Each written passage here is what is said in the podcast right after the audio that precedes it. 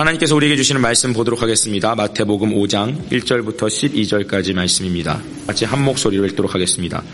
예수께서 무리를 보시고 산에 올라가 앉으시니 제자들이 나아온지라 입을 열어 가르쳐 이르시되 심령이 가난한 자는 복이 있나니 천국이 그들의 것이며 애통하는 자는 복이 있나니 그들이 위로를 받을 것이며 온유한 자는 복이 있나니 그들을 땅을 기업으로 받을 것이며 의에 줄이고 목마른 자는 복이 있나니 그들이 배부를 것이며 극률이 여기는 자는 복이 있나니 그들이 극률이 여김을 받을 것이며 마음이 청결한 자는 복이 있나니 그들이 하나님을 볼 것이며 화평하게 하는 자는 복이 있나니 그들이 하나님의 아들이라 일컬음을 받을 것이며 의를 위하여 박해를 받은 자는 복이 있나니 천국이 그들의 것임이라. 나로 말미암아 너희를 욕하고 박해하고 거짓으로 너희를 거슬러 모든 악한 말을 할 때에는 너희에게 복이 있나니 기뻐하고 즐거워하라. 하늘에서 너희의 상이 큼이라. 너희 전에 있던 선지자들도 이같이 박해하였느니라. 아멘. 오늘 이 말씀을 가지고 담임 목사님께서 행복의 열쇠라는 제목으로 말씀 전해 주시겠습니다. 어, 성지순례 은혜 가운데 잘 다녀왔습니다. 근데 가 있는 동안에 내내 마음에 좀 부담이 있었어요. 그게 뭐냐면 예전에 기억하신지 모르겠지만 제가 설교할 때 성지 순례를 갔다 오면 제 설교가 또 다른 차원으로 발전하게 될 것 같습니다. 그랬는데 그 약속을 지킬 수 있을까 노심초사하느냐고 마음고생을 좀 했습니다. 네, 진담입니다. 이번에 예루살렘 성지 순례를 다녀오면서 제가 설교가 얼마나 비약적으로 발전할지는 모르겠지만은 제 개인적인 영적 여정과 목회에 있어서는 매우 중요한 변곡점을 맞이했다라고 제 개인적으로는 확신했습니다. 어, 이스라엘을 경험한 것은 제게 각성과 그리고 아픔과 소망과 경의를 가져다 주는 놀라운 경험이었습니다. 어, 이스라엘을 다녀오신 분도 계실 것이 생각됩니다. 아, 그렇지만 이스라엘 제가 막상 경험해 보니까 나라 전체가 하나의 박물관이라고 이야기할 수 있을 만큼 역사적으로, 문화적으로, 그리고 지형학적으로 상상을 초월하는 그야말로 하나의 보배와 같은 나라가 바로 이스라엘이라는 것을 말씀드릴 수 있겠습니다.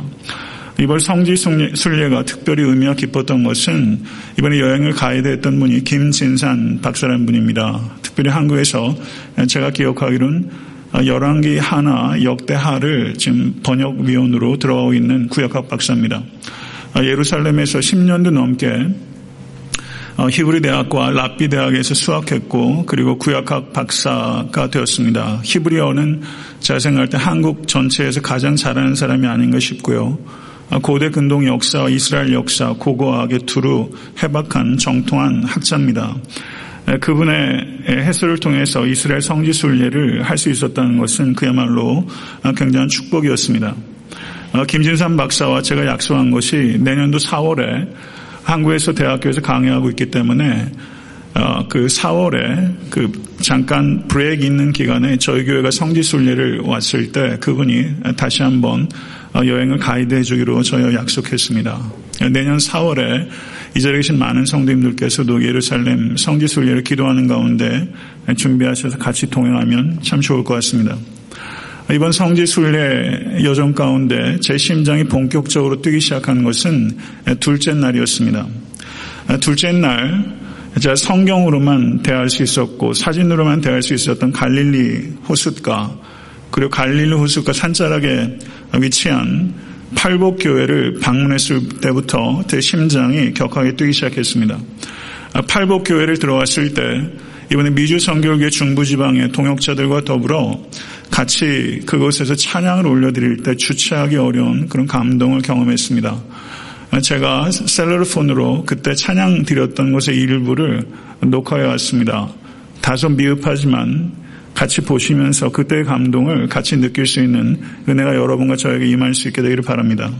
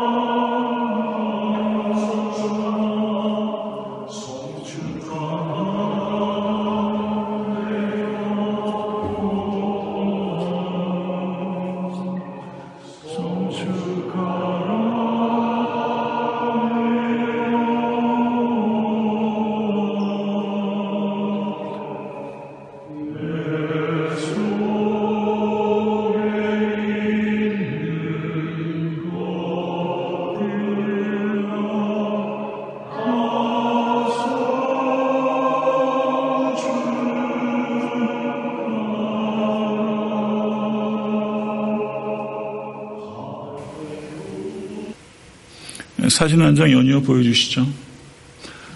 어, 조금 전에 저희가 찬양드렸던 팔복교회를 나오자마자 예, 갈릴리 호수입니다. 갈릴리 호수를 가보니까 그 맞은편 전체가 다 눈에 들어오더라고요. 그 예수님께서 배를 타고 건너편으로 가자 했을 때 사람들이 예수님께서 가시는 게 다 보이는 거예요. 그래서 오병이의 기적을 행하시고 예수께서 다시 건너편으로 가실 때 사람들이 예수를 따라서 계속 뛰어올 수 있는 것이 가능하구나라는 것을 제가 갈릴리 옷을 보면서 경험했습니다. 이 산자락 어딘가에서 주님께서 앉으셔서 산상수훈의 가르침을 가르치시곤 하셨습니다. 예수께서 앉으사 가르치셨다고 했을 때 그 시제가 에오리스 텐스가 아니라 임퍼펙 시제가 사용되고 있는 것은 예수님께서 산에서 한 차례 가르치신 것이 아니라 예수께서 산에서 지속적으로 반복적으로 산상수훈의 가르침을 주셨기 때문입니다. 저는 지금 영상을 보면서도 가슴이 뜁니다. 여러분들께서 얼마나 이 영상을 통해서 가슴이 뛰는지 저는 모르겠습니다. 그렇지만 팔복교회에서 우리 사랑하는 중부지방의 교육자들 특별히 작은 교회를 섬기며 생존조차 위협받고 있는 목회적인 상황 속에서 좁은 길을 걸어있는 동료 교육자들과 같이 찬양을 드리면서 부디 이 자리에 있는 모든 목회자들이 한 사람도 나고 없이 끝까지 좁은 길 다 달려갈 수 있게 해달라고 간절히 빌고 또 빌었습니다. 그래서 제가 팔복교회를 나오면서 이번에 교회로 돌아가게 되면 팔복에 대해서 강의하겠다고 제가 결정하게 된 것은 지극히 자연스러운 일이었습니다. 그러나 팔복을 주일에 한 차례 약 40분 안팎의 시간 동안에 그 내용을 전체를 강의한다는 것은 자연스러운 일이 아닙니다. 이것은 매우 무리한 일입니다.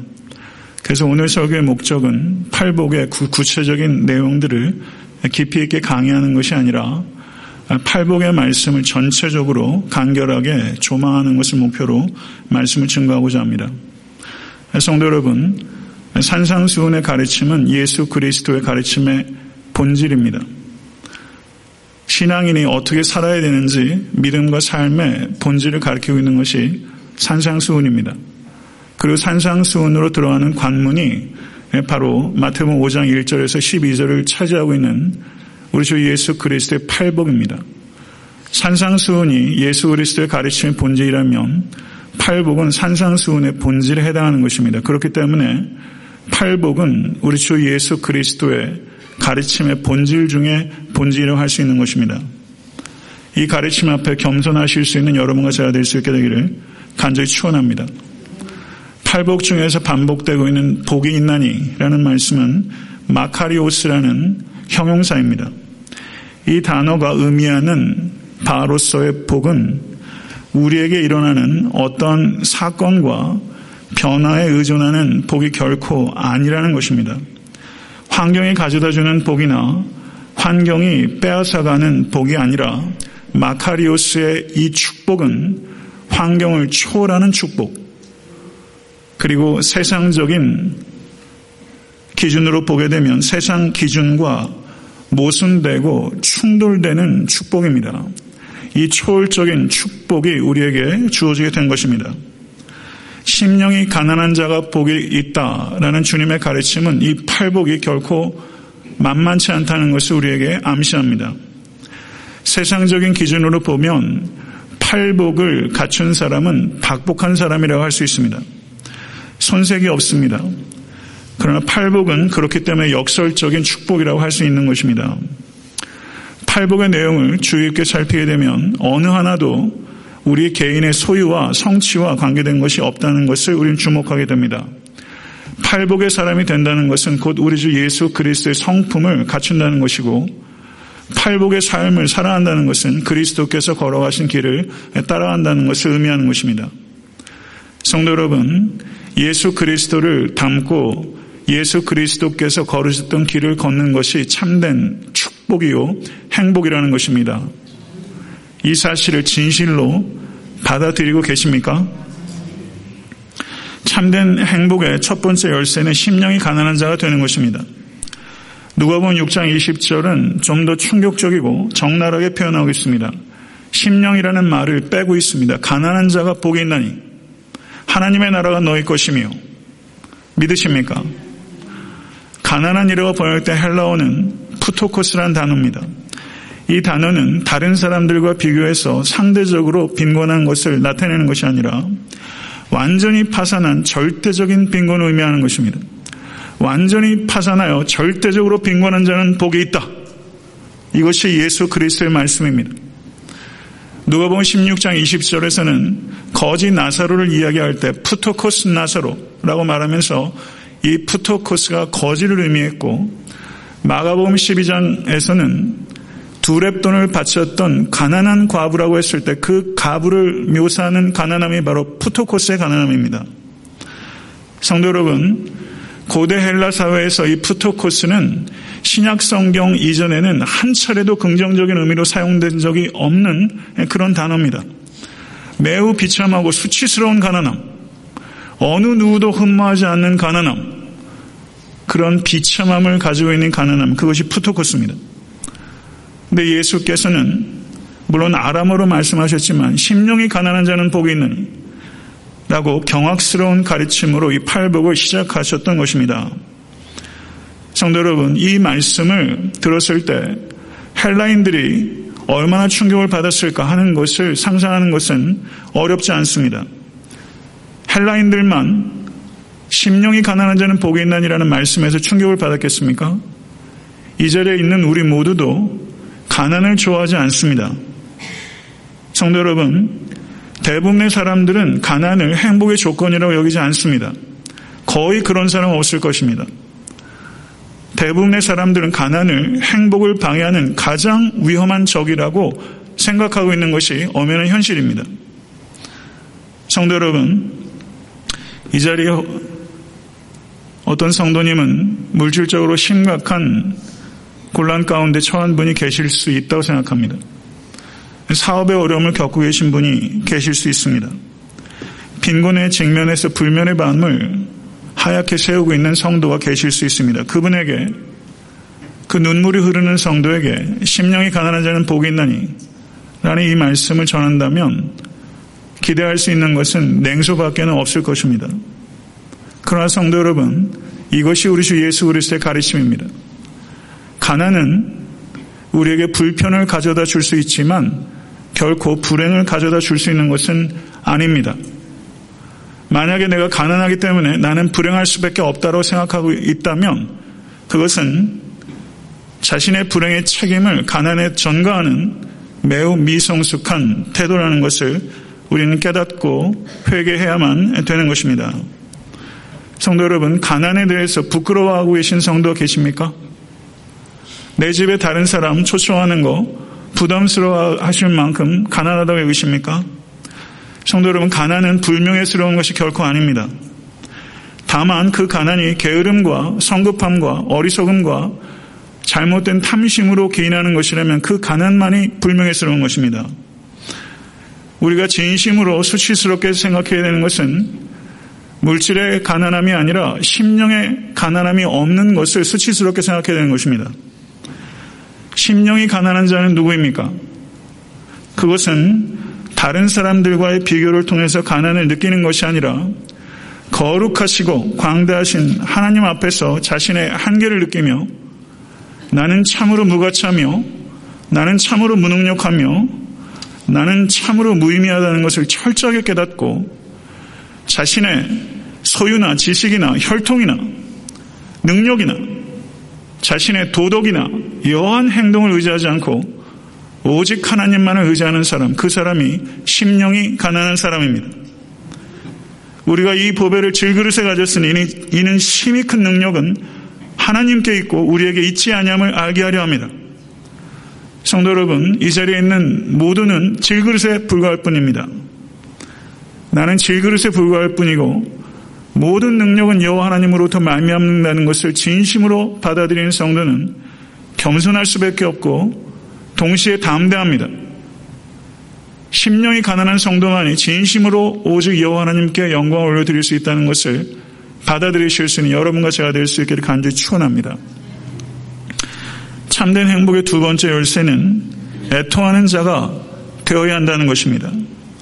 슬픔을 나타내는 성경 언어가 성경에 무려 아홉 가지가 등장합니다. 그만큼 슬픔은 얼굴을 달리하며 우리의 인생을 덮칩니다. 인간의 삶에 얼마나 다양한 슬픔들이 많은지 모릅니다. 오늘 본문에 나타나는 애통하는 자라고 했을 때 사용되고 있는 그리스어는 펜세오라는 단어입니다. 이 단어가 구약 성경을 헬라어로 번역한 셉터아진드 70인역에 창세기 37장 34절에 야곱이 사랑하는 아들 요셉이 짐승에 찢겨서 죽었다는 것을 들었을 때 야곱이 창자가 끊어지고 뼈가 녹아내리는 애통을 표현한 것이 펜세우의 애통입니다. 그렇게 애통하는 자가 복이 있다니 이것이 주님의 가르침입니다. 성도 여러분, 요즘 현대인들은요, 조이란 말을 잘 사용하지 않고 펀이란 말을 사용합니다. 세상 사람들도 참된 기쁨은 찾기 어렵다는 것을 어느 정도 수긍한다고 생각해요. 세상 사람들이 펀을 쫓아요. 미국의 저명한 문화평론가 닐 포스트만이라는 사람이 미국 문화를 진단하면서 미국 문화는 오락을 즐기다가 죽음에 이르는 문화라고 정확하게 미국 문화를 총평했어요. 무엇이든지 재미가 있어야 된다. 이것이 이 시대의 이데올로기입니다. 이 이데올로기가 침투에 들어가지 않은 영역이 없어요. 종교조차 재미있어야 돼요. 설교조차 재미있어야 돼요. 재미가 없으면 듣질 않아요. 재미라는 이데올로기가 세상에 가득합니다.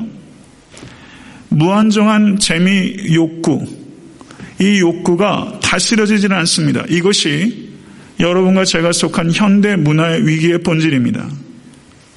이것을 아셔야 됩니다. Boys be ambitious. 소년이여. 야망을 가져라. 요즘 이런 말 애들한테 먹히지 않습니다. 소년이여. 재미를 즐기라. 이게 먹히는 것입니다. 교육도 재미와 연관이 되어야 되는 것입니다. 성도 여러분, 우리의 삶이 황폐해지는 것은 재미가 없어서가 아니라 너무 재미거리가 많기 때문입니다. 이것이 우리의 문제입니다. 성도 여러분, 재미없는 것에 대해서 우리가 얼마나 무감각하고 그리고 관심이 없는지 몰라요. 이러한 문화적인 세태 속에 살아가는 현대인들에게 애통하는 자는 복이 있나니 라는 가르침은 속위의 경일계입니다. 그러나 성도 여러분, 애통함이 회복되지 않으면 희망은 회복되지 않습니다. 여러분과 저의 눈에, 교회의 눈에 눈물이 회복되지 않으면 죽음밖에는 없는 것입니다. 한국의 한 신학교가 그 대학 교수라는 사람이 견인 교수가 제가 아는 사람입니다. 저보다 세 살 정도 아래입니다. 독일에서 신학 박사를 했어요. 어려운 시간 강사, 견인 강사, 견인 교수 하다가 상상하기 어려운 폐악질을 했습니다. 여러분, 눈물이 회복되지 않으면 신학자도 죽습니다. 쓰레기만 남습니다. 눈물이 흘러야 우리의 각막에 영양소와 산소가 공복이 되고 그리고 바이러스가 들어오면 물리칠 수 있는 항균 작용을 일으키는 것입니다. 눈물이 없는 눈은 눈이 아닙니다.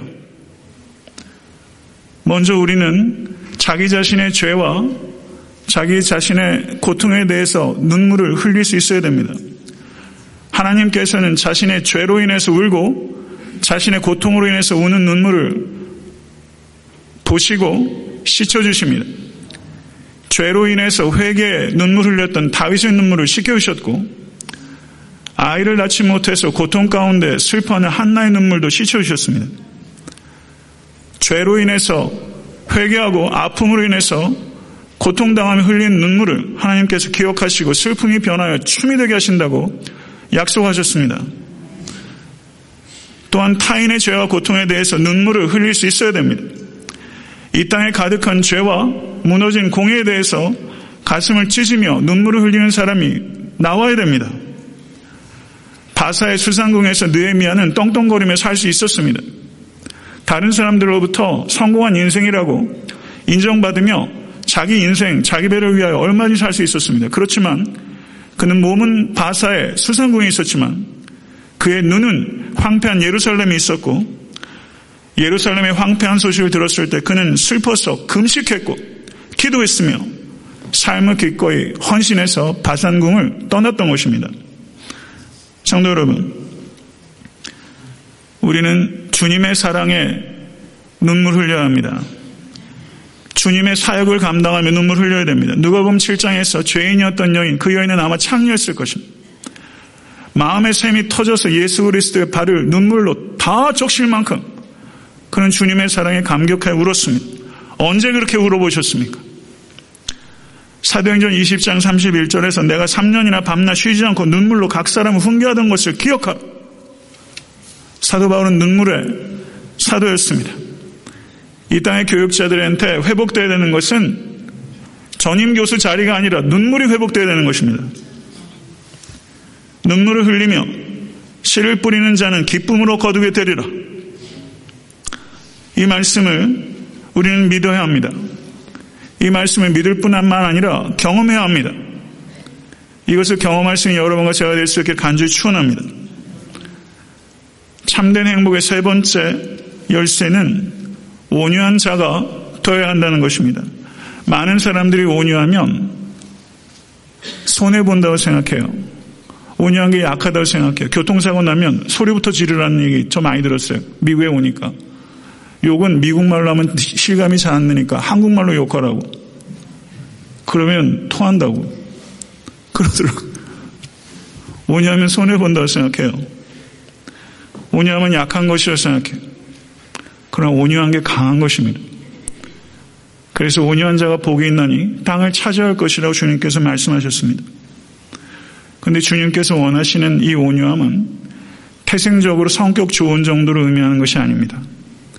이것은 사모하고 기도하고 훈련하면서 배워야 되는 우리 주 예수 그리스도의 성품입니다. 성령께서 빚어주시는 열매입니다. 성도 여러분, 이 자리에 날 때부터 온순한 사람이 있을 거예요. 저는 날 때부터 온순한 사람 아닙니다.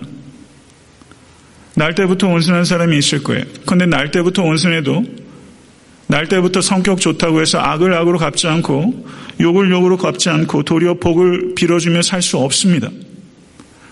성경에서 얘기하는 온유함의 수준은 성격 좋은 거 가지고 될 수 있는 수준이 아니에요. 그렇기 때문에 예수 그리스도께서 나는 마음이 온유하고 겸손하니 나의 멍에를 메고 내게 배우라.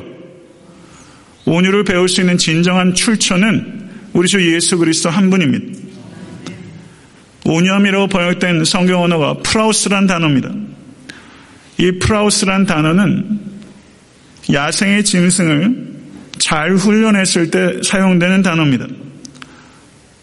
성도 여러분, 야생말을 길들여 본 경험은 이 자리에 아무도 없습니다. 우리는 길들여진 말도 타는 것을 두려워해요. 이번에 성지순례 가면서 말을 탈 기회가 있었는데 제가 탈게요, 안 탈게요? 길들여진 말도 타기가 무섭더라고요. 길에 안 들여진 말 못합니다. 길에 안 들여진 야생말 성도 여러분 훈련시키다 보면 갈비뼈가 채워가지고 멍석이 일쓰고 낭망하게 되면 크게 문제가 됩니다. 그리고 이 말들이 예고하고 똥을 쌉니까? 오줌을 쌉니까? 배설물에 온팡 몸이 적게 일수해요. 그런 과정을 겪지 않으면 야생마를 길들일 수 없습니다. 우리 안에 이와 같은 야생마가 있다는 것입니다.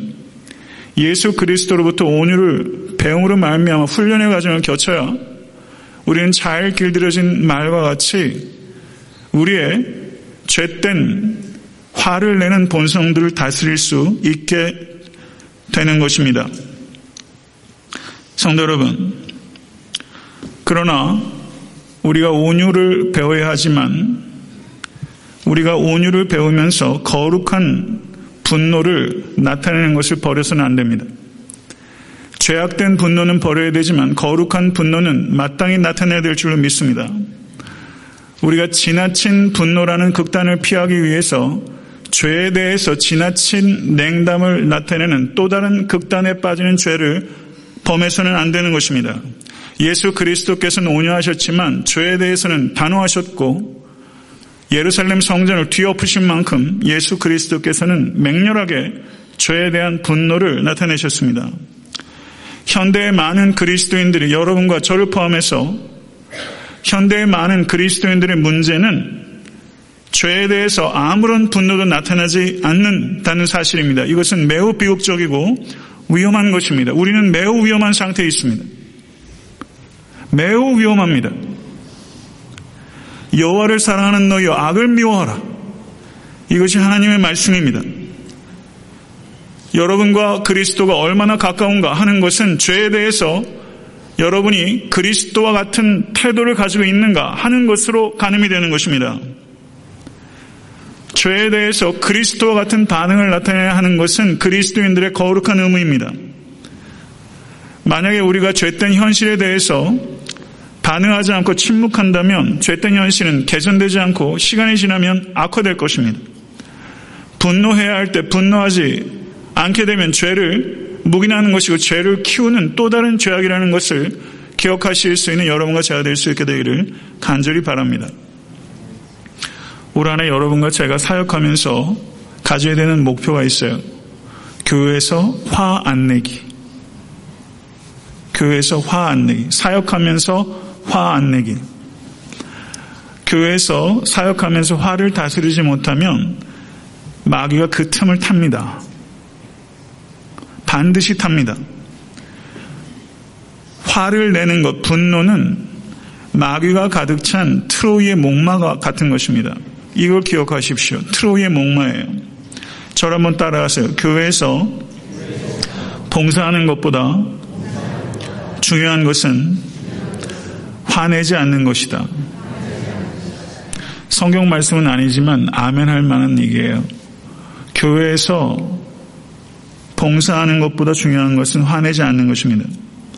올 한해 성도 여러분, 목장과 부서에서 여러분 섬기실 때, 그리고 여한 사역을 하실 때, 성도 여러분, 화를 내지 않기 위해서 각별히 주의하십시오.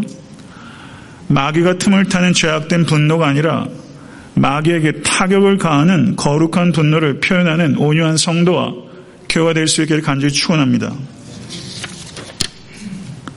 참된 행복의 네 번째 열쇠는 의에 줄이고 목마른 자가 되어야 한다는 것입니다.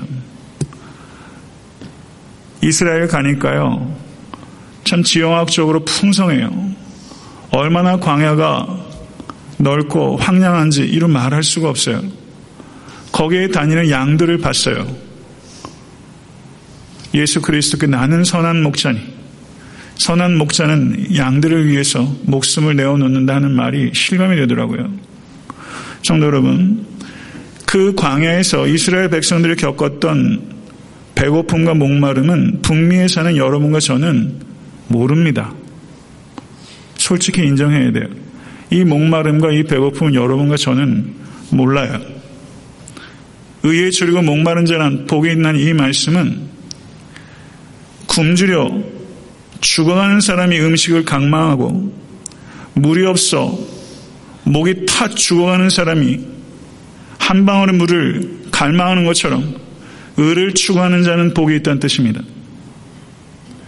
이러한 갈망이 여러분과 저에게 있습니까?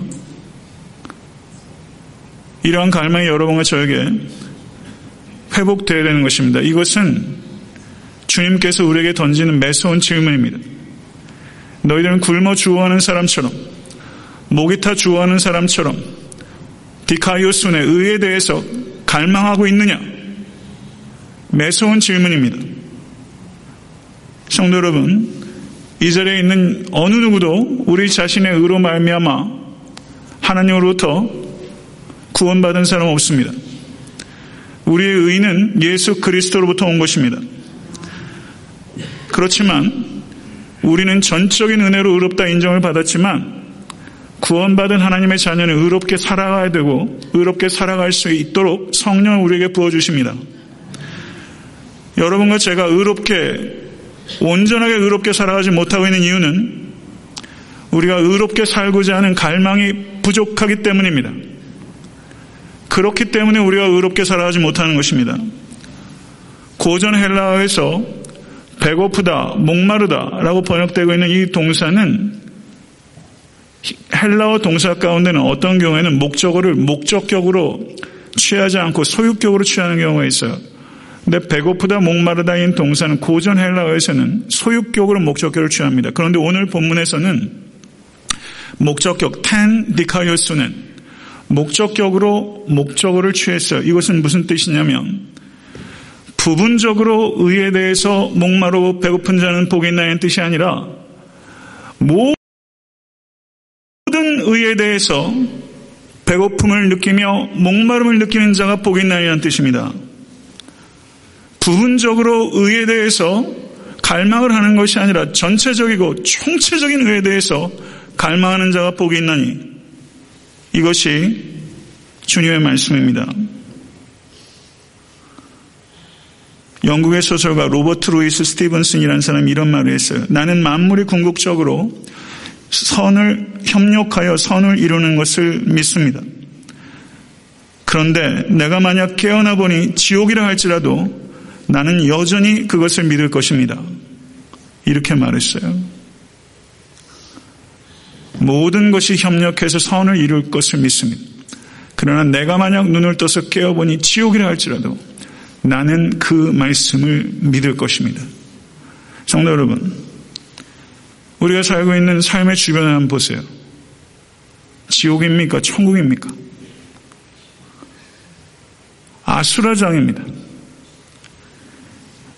부당한 삶을 살아가는 사람이 있는가 하면 부당한 삶을 강요받는 사람들도 많이 있어요. 얼마나 부조리가 많은 세상인지 모릅니다. 지옥같이 악합니다. 이 시대 속에서 정의를 맹렬하게 추구하며 그리고 그 정의를 평화의 형식을 통하여 실천하기 위해서 지혜롭게 그리고 자기희생적으로 살아가는 사람, 그 사람이 복된 사람입니다. 그러한 사람이 너무나 필요한 것입니다. 모쪼록 여러분과 제가 그러한 사람 될 수 있게 될 간절히 축원합니다. 참된 행복의 다섯 번째 열쇠는 긍휼히 여기는 자가 복에 있다는 것입니다. 긍휼이란 말이 헤세드입니다. 히브리 말로 헤세드고 그리스어로 엘레오스란 단어입니다. 이 단어가 신구약 성경에 169에 나타나는데 이 용례 중에 무려 90% 이상이 하나님의 거룩한 성품을 나타냅니다. 하나님의 행동을 나타냅니다. 이 긍휼은 하나님의 넘치며 충실한 사랑과 자비를 의미하는 것입니다. 하나님의 사랑은 충실합니다. 주의 인자와 성실, 인자가 햇세듭니다. 인자란 말이 나올 때 성실한 말과 동행할 때가 많이 있어요. 주의 인자는 충실한 것입니다.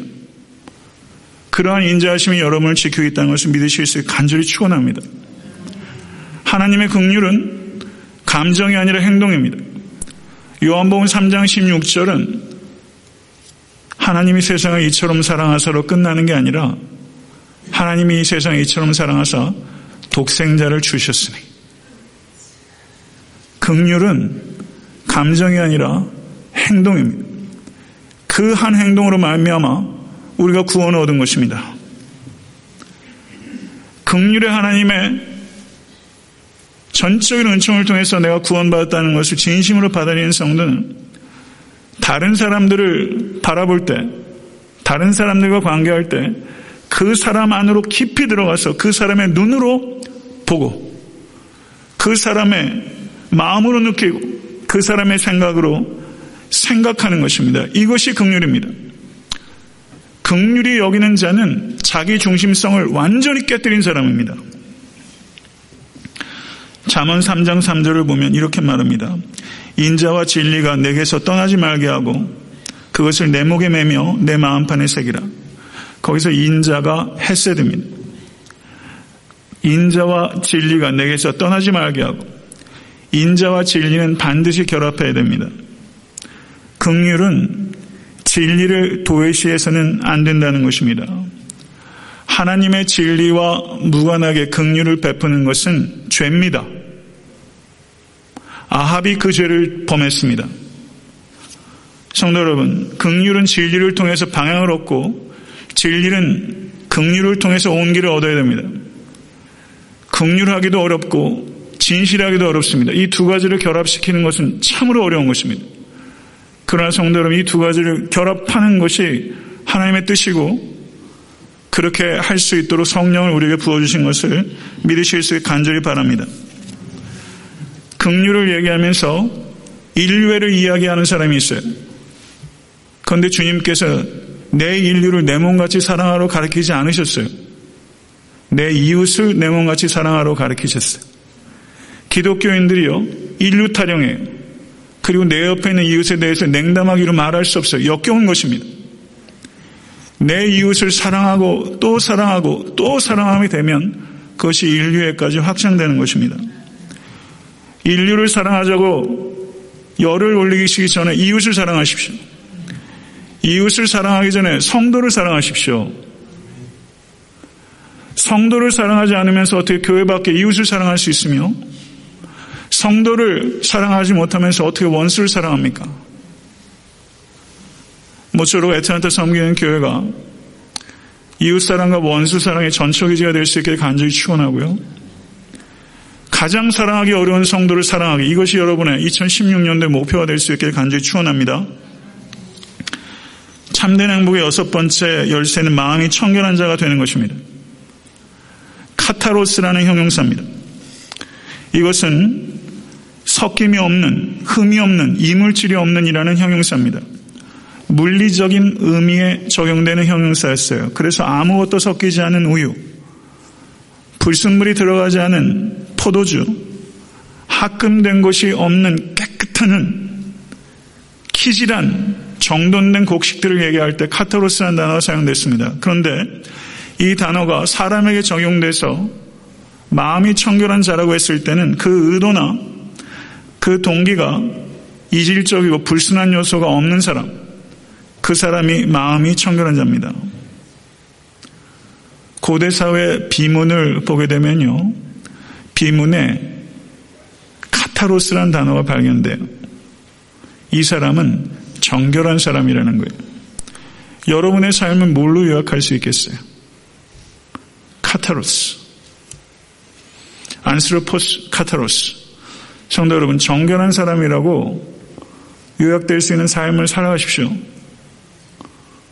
그런데 외적으로는 정결해 보이고 아름다워 보이고 관대해 보이고 자기생적으로 보이는 사람이니 실제 그 속에는 그 모든 동기가 자기 만족 그리고 자기 사랑 으로 비롯된 사람들이 있어요. 몸을 불사도록 내어주면서 사랑이 없이 그런 행동을 할 수 있어요. 인간은 참 교묘하게 약합니다. 성도 여러분, 그러한 희생은 아무리 헌신적이라 할지라도 결국은 자기에게 영광을 올려드리는 또 다른 악입니다. 여러분 이런 종교적인 위선을 경계하실 수 있는 여러분과 제가 될 수 있게 되기를 간절히 축원합니다. 여호와께서 내 아버지 다윗에게 이르시되 내가 내 이름을 위하여 성전을 건축할 마음이 있으니 이 마음이 내게 있는 것이 좋도다. 열왕기상 8장 18절의 말씀. 하나님께서 다윗에게 성전을 건축하는 것을 허락하지 않으셨어요. 그런데 성전 건축할 마음이 있는 것은 기뻐하셨어요. 이 말씀 참 기가 막힌 말씀 아니에요. 이런 마음이 있어야 됩니다. 이런 마음이 있어야 돼요. 그런데도 불구하고 주께서 원치 않으면 할 수 있는 행동도 안 한 거예요. 이게 다윗의 행동이에요. 할 수 있는 행동을 안 한 행동. 이것이 다윗의 가장 위대한 행동 가운데 하나입니다. 할 수 있어도 자기 희생적인 것이어도 하나님의 이름을 위한 것이어도 주께서 원하는 것이 아니면 안 하는 것. 이 마음, 이 마음 아실 수 있는 여러분과 제가 될 수 간절히 바랍니다. 시편 기자가 나는 의로운 중에 주의 얼굴을 배우리니 깰 때 주의 형상으로 만족하리이다. 나는 의로운 중에 주의 얼굴을 배우리니 깰 때 주의 형상으로 만족하리이다. 우리는 언제 이런 소원을 좀 가져보겠어요? 저는 잠잘 때 꿈을 잘 안 꿉니다. 기억을 잘 못하는 건지도 모르겠어요. 꿈을 안 꿔요. 근데 이번 성지순례 갔을 땐 꿈을 꿔서 시차가 바뀌니까 온갖 잡다한 꿈을 꾸더라고요. 그때 마음이 좀 씁쓸했어요. 꿈 속에서도 주님과 만나야 되는데 나는 의로운 중에 주의 얼굴을 배우리니 깰 때 주의 영상으로 만족하리이다. 사도 바울이 고린도전 13장에 얘기했던 것처럼 우리가 이 세상에 살면서 하나님의 얼굴을 구하는 것은 하나님을 보는 자는 죽습니다. 이 의미는 뭐라고 생각하세요? 성도 여러분, 우리가 주의 얼굴을 구하는 것은 이 땅에서 주의 얼굴을 보는 것은 우리의 육안이 아니라 마음의 눈입니다. 우리가 이 세상을 살면서 주의 얼굴을 보는 것은 힘이에요. 그러나 우리가 죽고 그리고 또 예수 그리스도께 재림하신 후에 주의 얼굴을 대할 때는 그때는 얼굴과 얼굴을 대면해서 보게 될 것이고 지금 부분적으로 아나 그때는 전체적으로 알게 될 것입니다. 주의 얼굴을 보게 될 날을 소망 가운데 기다리신 모든 수 있게 간절히 바랍니다. 기도는 주의 얼굴을 구하는 것이고 성도의 가장 큰 행복은 주의 얼굴을 보는 것입니다. 믿으시면 아멘 하세요. 이 기도, 이 행복 맛보실 수 있게 간절히 추원합니다. 참된 행복의 일곱 번째 열쇠는 화평케 하는 자가 되는 것입니다. 이번 이스라엘 여행 가운데서 최북단으로 올라간 것이 헐몬산이에요. 해발 거의 3,000m 되는 높은 산입니다. 이번에 갔는데 날씨가 얼마나 좋았는지 몰라요. 정말 블레싱이었어요. 조금 높은 곳에 하려니까 이스라엘 전체가 조망이 돼요. 그래서 헐몬산이 예루살렘에서도 보였어요. 멀리 하얀 게 보이더라고요. 그런데 헐몬산에 막 도착을 했어요. 근데 헐몬산하고 연결되는 산맥 가운데 이스라엘 레이더 기지가 거기다 있어가지고 시리아를 다 내려다보고 있더라고요. 그래서 거기에 내렸는데 갑자기 기관총 소리가 나고 눈앞에서 펑펑 하더니 폭탄이 터지는 거예요. 시리아 내전을 제가 눈으로 본 사람이에요. 눈앞에서 전쟁이 벌어져 풀과 눈에 보이는 관망하신 자리에서 얼마나 놀랐는지 몰라요. 유탄이라도 튈 수 있을 정도의 지근거리였습니다. 이스라엘 군대가 그럴 경우는 소개하는데 빨리 그 자리를 떴어요. 마음이 무겁더라고요. 그 시리아에서 탈출한 많은 난민들을 돕는 선교사를 이번에 또 가서 요르단에서 만났어요. 더 놀라운 일이 뭔지 아세요? 제가 묵었던 호텔에서 불과 1km도 안 되는 거리에서 테러가 일어났어요. 그 길을 아침에 6시에 교육자들과 더불어 일어나자마자 식사도 안 하고 골고다 길을 올라갔어요. 비아돌로사라고 주님께 십자가 씌었던 길을 따라서 갔어요. 그런데 골고다 언덕에 딱 도착했는데 어찌된 일인지 그 교회가 안에 무슨 미사가 있었는지 문이 닫혔어요. 다음 날은 제가 미국을 와야 되는 날에 그렇게는 못 떠나겠더라고요. 그래서 제가 다른 목사님들한테 그 골고다는 가야 되지 않습니까? 다시 얘기했어요. 그래서 저녁 7시에 문을 닫아가지고 5시 한 반쯤에 얼마나 서둘러가지고 땀을 뻘뻘 흘리며 거길 갔어요. 그래서 예수 그리스도의 십자가 못 박혔던 그 패인 자리, 죽으신 후에 누였던 자리, 그 자리를 보고서 돌아왔어요. 가슴이 뛰었어요. 그런데 더 정말 가슴 뛴 일은 그 길로 가는 길 위에 다마스커스 게이트가 있는데 거기에서 오후 2시에 테러가 있었는데 곳곳에 이스라엘 군인들과 경찰들이 있습니다. 이 팔레스타인 남자 3명이 칼로 19살짜리 유대인 여경을 칼로 찔러가지고 한 사람이 죽고 한 사람이 중태인데 그 세 사람은 그 자리에서 사살됐습니다. 제가 지나간 두 번이나 지나간 그 길에서 그와 같은 살육이 벌어진 거예요. 저는 그와 같이 지근에서 전쟁이 벌어지고 지근에서 살인과 그리고 사살이 벌어진다는 것에 대해서 놀랐는데 더 놀란 것은 그 일이 골고다 가는 길 위에서 벌어졌다는 사실입니다. 주님께서 이 땅에 골고다 위로 오신 것은 화평을 가져다 주시기 위함입니다. 평안을 너에게 깨치노니 곧 나의 평안을 너에게 주노라.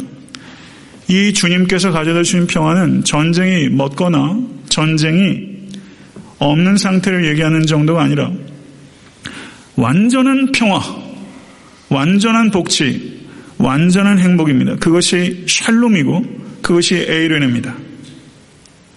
이것을 우리에게 가져다 주셨습니다. 이 평화를 가져다 주시기 위해서 주님께서 골고다에 달리셨는데 골고다로 가는 길에 그와 같은 사륙이 벌어진 것입니다. 제 마음이 복잡하고 이루 말할 수가 없었어요. 예루살렘 성전에서 성 들어가니까 Old City가 4분이 되어 있어가지고 유대인 섹션, 크리스천 섹션, 무슬림 섹션, 또 Armenian 정교회 section, section이 다 나뉘어 있어요. 유대인들 에게 선교를 하는 제 고등학교 동창을 만났어요. 태권도 사범인데 Orthodox Jewish 자식들 중에서 가출하는 사람들이 그렇게 많대요. 아이들이 언제 어느 순간에 테러에 노출되고 팔레스타인과 유대인들이 살을 섞고 살다 보니까 항상 긴장 상태라 애들이 그렇게 난폭하대요. 성도 여러분, 우리는 평화의 도구로 부름받았습니다. 세상 안에서 평화의 도구가 되도록 부름받았습니다. 교회 안에서 평화의 도구가 되어야 되는 것은 마땅한 것입니다. 그러나 세상 안에서는 고사하고 교회 안에서도 여러분의 신앙생활 십수년, 수십 년, 평생 동안 해오시면서 평화의 도구로 쓰이셨습니까? 분열의 도구로 쓰임 받으셨습니까? 믿는 것들이 더해. 이런 말 얼마나 많이 되는지 몰라요. 예수 믿는 것들이 더해. 예수 믿는 것들이 더 써. 아닙니까?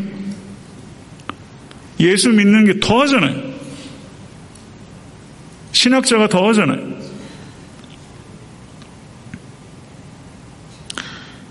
우리 교단 목사와 신학자가 그랬다는 것 때문에 예루살렘 버스 속에서 한동안 말을 할 수가 없었어요. 정말 더합니다. 해도 해도 너무합니다. 성도 여러분, 주님께서 복되다고 하는 사람은 peace lover가 아니라 peacemaker라는 사실을 기억하십시오. 우리가 신앙생활 하면서 문제를 만들고 싶어 하지 않아요. 불의에 대해서 묵인해요. 평화를 사랑하는 사람은 문제를 회피합니다. 그러나 평화를 만드는 사람은 말할 때 말하고 행동할 때 행동합니다. 그래서 아픔을 겪어요. 근데 peace lover는 더 큰 악을 만들 수 있는 소지가 많다는 것을 우리가 알아야 돼요. 우리는 peacemaker로 부름받았다는 것을 기억하십시오. 이 사람과는 도저히 안 돼. 이유가 너무 많아요. 100가지, 1000가지 이유를 댈수 있어요. 그런데 갈라서야 되는 이유가 100가지, 1000가지가 돼도 갈라서서는 안 되는 한 가지 이유는 남아요. 주께서 갈라서는 것을 원치 않습니다. 그 한 가지 이유는 남아요. 그 한 가지 이유를 진지하게 받아들이십시오. 가정에서 그 한 가지 이유를 지키십시오. 애타한테 섬기는 교회가 그 한 가지 이유를 지키는 교회가 될 수 있게 간절히 바랍니다. 진리의 위배가 되지 않는 한 성도 여러분 이 한 가지 이유를 붙잡으실 수 있는 여러분과 제가 될 수 있게 간절히 축원합니다. 참된 행복의 여덟 번째이자 마지막 열쇠는 의를 위하여 핍박을 받는 자가 되어야 된다는 것입니다. 우리 중에 핍박 당한 사람 있습니까? 핍박 당하는 것을 누가 복이라고 생각합니까? 그런데 핍박 당하는 것이 축복이라고 주님께서 말씀하셨어요. 이거는 역설의 극치예요. 극단의 역설입니다. 그러나 예수님께서는 충격적일 만큼 정직하게 가르치셨어요. 그때 사람들이 너희를 환란에 넘겨 주겠으며 너희를 죽이리니 너희가 내 이름 때문에 모든 민족에게 믿음을 미움을 받으리라. 이거는 성경 시대에도 사실이고 우리가 살고 있는 이 시대에도 사실입니다. 그리고 북미에서도 이게 점점 사실이 되어가고 있어요. 증인이라는 말이 그리스어로 마르투스입니다. 근데 1세기에 증이란 말이 있었는데 1세기가 끝나기도 전에 이 증이란 말이 순교자라는 말과 같은 말이 됐어요. 그리스도의 증인은 그리스도를 위한 순교자가 된 거예요. 로마 시대에 엠퍼러 월십이 있습니다. 이번에 갔던 곳 중에 가이사라 빌립보, 내가 나를 사랑하느냐? 너희는 나를 누구라고 하느냐? 예수님께서 물으셨잖아요. 주는 그리스도시니이다. 그 장면에 가보니까 그 말씀을 전했을 법한 그 자리가 염소를 집어던지는 신전이고 로마 황제를 섬기는 신전이에요. 우상 덩어리더라고요. 그 산이. 거기에서 주님께서 물으신 거예요. 너희는 나를 누구라 하느냐? 이 질문을 지금 여러분과 저에게 주님께서 던지시고 계신 거예요. 엠퍼러 월십은요, 어떻게 시작됐냐면, 로마 황제 숭배를 시작하려고 했을 때, 클라우디우스 황제가 자기를 위해서 속주에서 신전을 만든다고 했을 때, 클라우디우스 황제가 펄쩍 뛰었어요. 그런 일을 하게 되면 원론의 반감을 싸고 사람들이 나에 대해서 비판할 것입니다. 그래서 황제 숭배를 거절했어요. 그런데 로마 제국이 계속 팽창되면서 여러 나라와 민족이 통합이 되고 그리고 언어와 문화가 섞이면서 이 제국을 일관되게 통치해야 될 통치 인형이 필요했고 그것이 황제 숭배입니다. 그런데 여기서 또 하나 기억해야 될 것이 로마 사람들은 관용이 있었어요. 종교적으로 매우 관대했습니다. 이게 무슨 말인가 하면요. 딱 한 가지를 요청했어요. 한 묶음의 향을 태우면서 가이사가 주이시다. 한마디만 하면 제국의 공공의 안녕과 질서를 파괴하지 않는 한 믿고 싶은 대로 믿어라. 이게 로마의 정책이에요. 그러나 한 가지가 요청된 거예요. 가이사가 주이시다. 그러면 로마 시대 그리스도인들이 왜 죽은 거예요? 예배를 드릴 수가 없어서가 아니에요. 예배 드릴 수 있었어요. 지상에서 예배 드릴 수 있었어요. 그런데 왜 카타콤으로 앉아하세요? 가이사가 주이시다. 그 한마디를 할 수가 없기 때문입니다. 그 한마디를 할 수 없기 때문에 카타콤으로 들어왔고 그 한마디를 할 수 없기 때문에 죽임을 당했습니다. 십자가 달려 죽었고 십자가에 달려 죽는 것도 아쉽다고 생각해서 나무로 그 뼈를 다 부순 다음에 십자가에 박았고 십자가에 박은 다음에는 기름칠을 해가지고 로마 거리를 밝히고 심지어 사람을 자루에 넣어가지고 뱀을 집어넣어가지고 바다에 던지기도 했어요. 상상도 못할 박해를 통해서 순교했습니다. 왜요? 가이사는 주가 아니라 오직 그리스도 예수만 주이기 때문입니다. 주를 위해서 핍박을 피하는 것은 성도의 기쁨이 아니라 성도의 수치입니다. 영국에 메리 여왕이 있어요. 메리 여왕은 Bloody Mary라는 별명을 가지고 있어요. 얼마나 기독교인들이 박해했는지 몰라요. 혹독한 고문으로 유명한 여왕입니다. 토마스 크랜머 캔터베리 대주교가 이 메리 여왕의 고문에 이 사람이 개신교와의 관계를 끊겠습니다. 나의 개혁신앙을 포기하겠습니다라고 서명해 버렸어요. 그런데 이 토마스 크랜머 캔터베리 대주교가 화형을 직전에 두었을 때 1556년 3월 21일에 저가 회중들을 향해서 이렇게 연설했습니다. 나의 마음의 생각에 있는 진리와 위배가 되지만 나의 손으로 쓴 것들 그리고 혹시나 나의 생명을 구하기 위해서 죽음의 공포 때문에 쓴 것들을 나는 이 시간 부인하며 단호하게 거부합니다. 나의 손이 먼저 죄를 범했기 때문에 나의 손이 먼저 형벌을 받아야 합니다. 만약 내가 화형을 당해야 된다면 나의 손이 가장 먼저 불에 태워질 것입니다. 그리고 토마스 크레머 켄터베리 대주가 실제 화형에 처해졌어요. 그가 얘기했던 것처럼 그는 불덩이로 자기 두 손을 집어넣었어요. 뭐라고 말하면 넣냐면 이것이 그 손입니다. 라고 말하면서 불덩이 속으로 손을 집어넣었어요. 한마디 소리도 지르지 않았어요. 동요하지는 않았어요. 주를 위한 핍박으로부터 도망하는 것이 아니라 주를 위해서 핍박을 당해야 될 자리가 있다면 당하는 것이 성도의 면류관입니다. 이런 이야기를 설교한다고 제가 그렇게 살 수 있는 건 아니에요. 그리스도를 정말 사랑해야 그렇게 살 수 있습니다. 영국의 빅토리아 여행이 여왕이 종교개혁가 존 낙스가 죽었을 때 여기 하나님 밖에는 아무것도 두려워하지 않는 자가 여기 잠들었도다. 하나님 밖에는 아무것도 두려워하지 않는 자가 여기 잠들었도다. 성도 여러분, 증인의 삶은 하나님 밖에는 아무것도 두려워하지 않는 삶입니다. 신행생활이 왜 무기력하다고 생각하세요? 하나님은 두려워하지 않고 두려워하는 것이 지천이에요. 두려워하는 일, 두려워하는 사람이 얼마나 많은지 몰라요. 하나님을 두려워하는 만큼 다른 것을 두려워하지 않게 됩니다. 생명보다 소명이 귀중하다는 것을 진정으로 받아들이는 소명자는 주를 위해서 당하는 핍박에서 이상한 맛을 느껴요. 단맛이에요. 주를 위해서 당하는 핍박에 단맛이 있어요. 예수 그리스도를 믿으면서 주와 복음을 위해서 핍박을 당해야 되는 자리에 한 번도 서보지 못했다면 이 맛 못 본 것입니다. 이 맛 보실 수 있게 되길 간절히 바랍니다. 설교 초두에 팔복에 대해서 전체적이고 간결한 조망을 얻고자 한다고 목표를 말씀드렸는데 실패한 것 같습니다. 간결하지 못했어요. 말씀을 맺습니다. 우리 주님께서는 가난한 자, 애통한 자, 온유한 자, 의에 줄이고 목마른 자, 극률이 여기는 자, 마음이 청결한 자, 화평케 하는 자, 의를 위하여 핍박을 받는 자가 복된 자이며 바로 이어지는 말씀 속에서 그러한 자가 세상의 소금이며 세상의 빛이다 라고 말씀하셨어요. 진리입니다.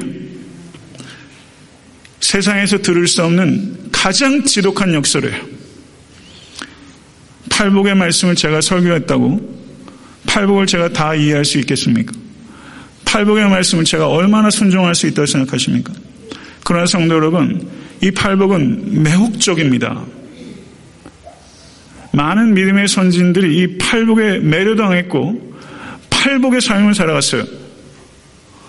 성도 오늘 이 아침에 여러분과 저는 물어야 됩니다. 얼마나 세상이 불확실한지 몰라요. 이 불확신의 길 위에서 언제까지 서성거리실 것입니까? 어떤 길 위에 계십니까?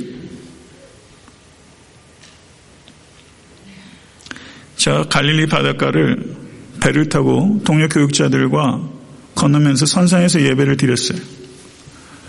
예배를 드리면서 불렀던 찬양이 이 땅의 황마음을 보소서였어요. 황만 이스라엘 땅에서 이 땅의 황마음을 보소서라는 찬양은 남다르더라고요. 황만 땅의 이스라엘 뿐입니까? 아틀란타는 황무하지 않아요? 수소폭탄을 터뜨렸느니, 핵실험을 한다느니, 장거리 미사일을 쏘아붙이는 북한과 대치하고 있는 남한과 북한은 황무하지 않습니까? 황무하지 않은 땅이 도대체 어디입니까? 이 땅의 황마음을 보소서. 이 찬양은 정말 우리가 간절한 마음으로 불러야 되는 찬양이고 여러분의 남은 인생이 부흥의 불씨가 되어야 됩니다. 애타한테 섬기는 교회를 통해서 부흥의 불길이 붙어야 합니다. 그 불길은 팔복의 사람이 될 때 붙습니다. 이 말씀을 진심으로 받아들이시고 그러한 사람이 될 수 있는 축복이 여러분에 임할 수 있게 되기를 우리 주 예수 그리스도는 간절히 축원합니다.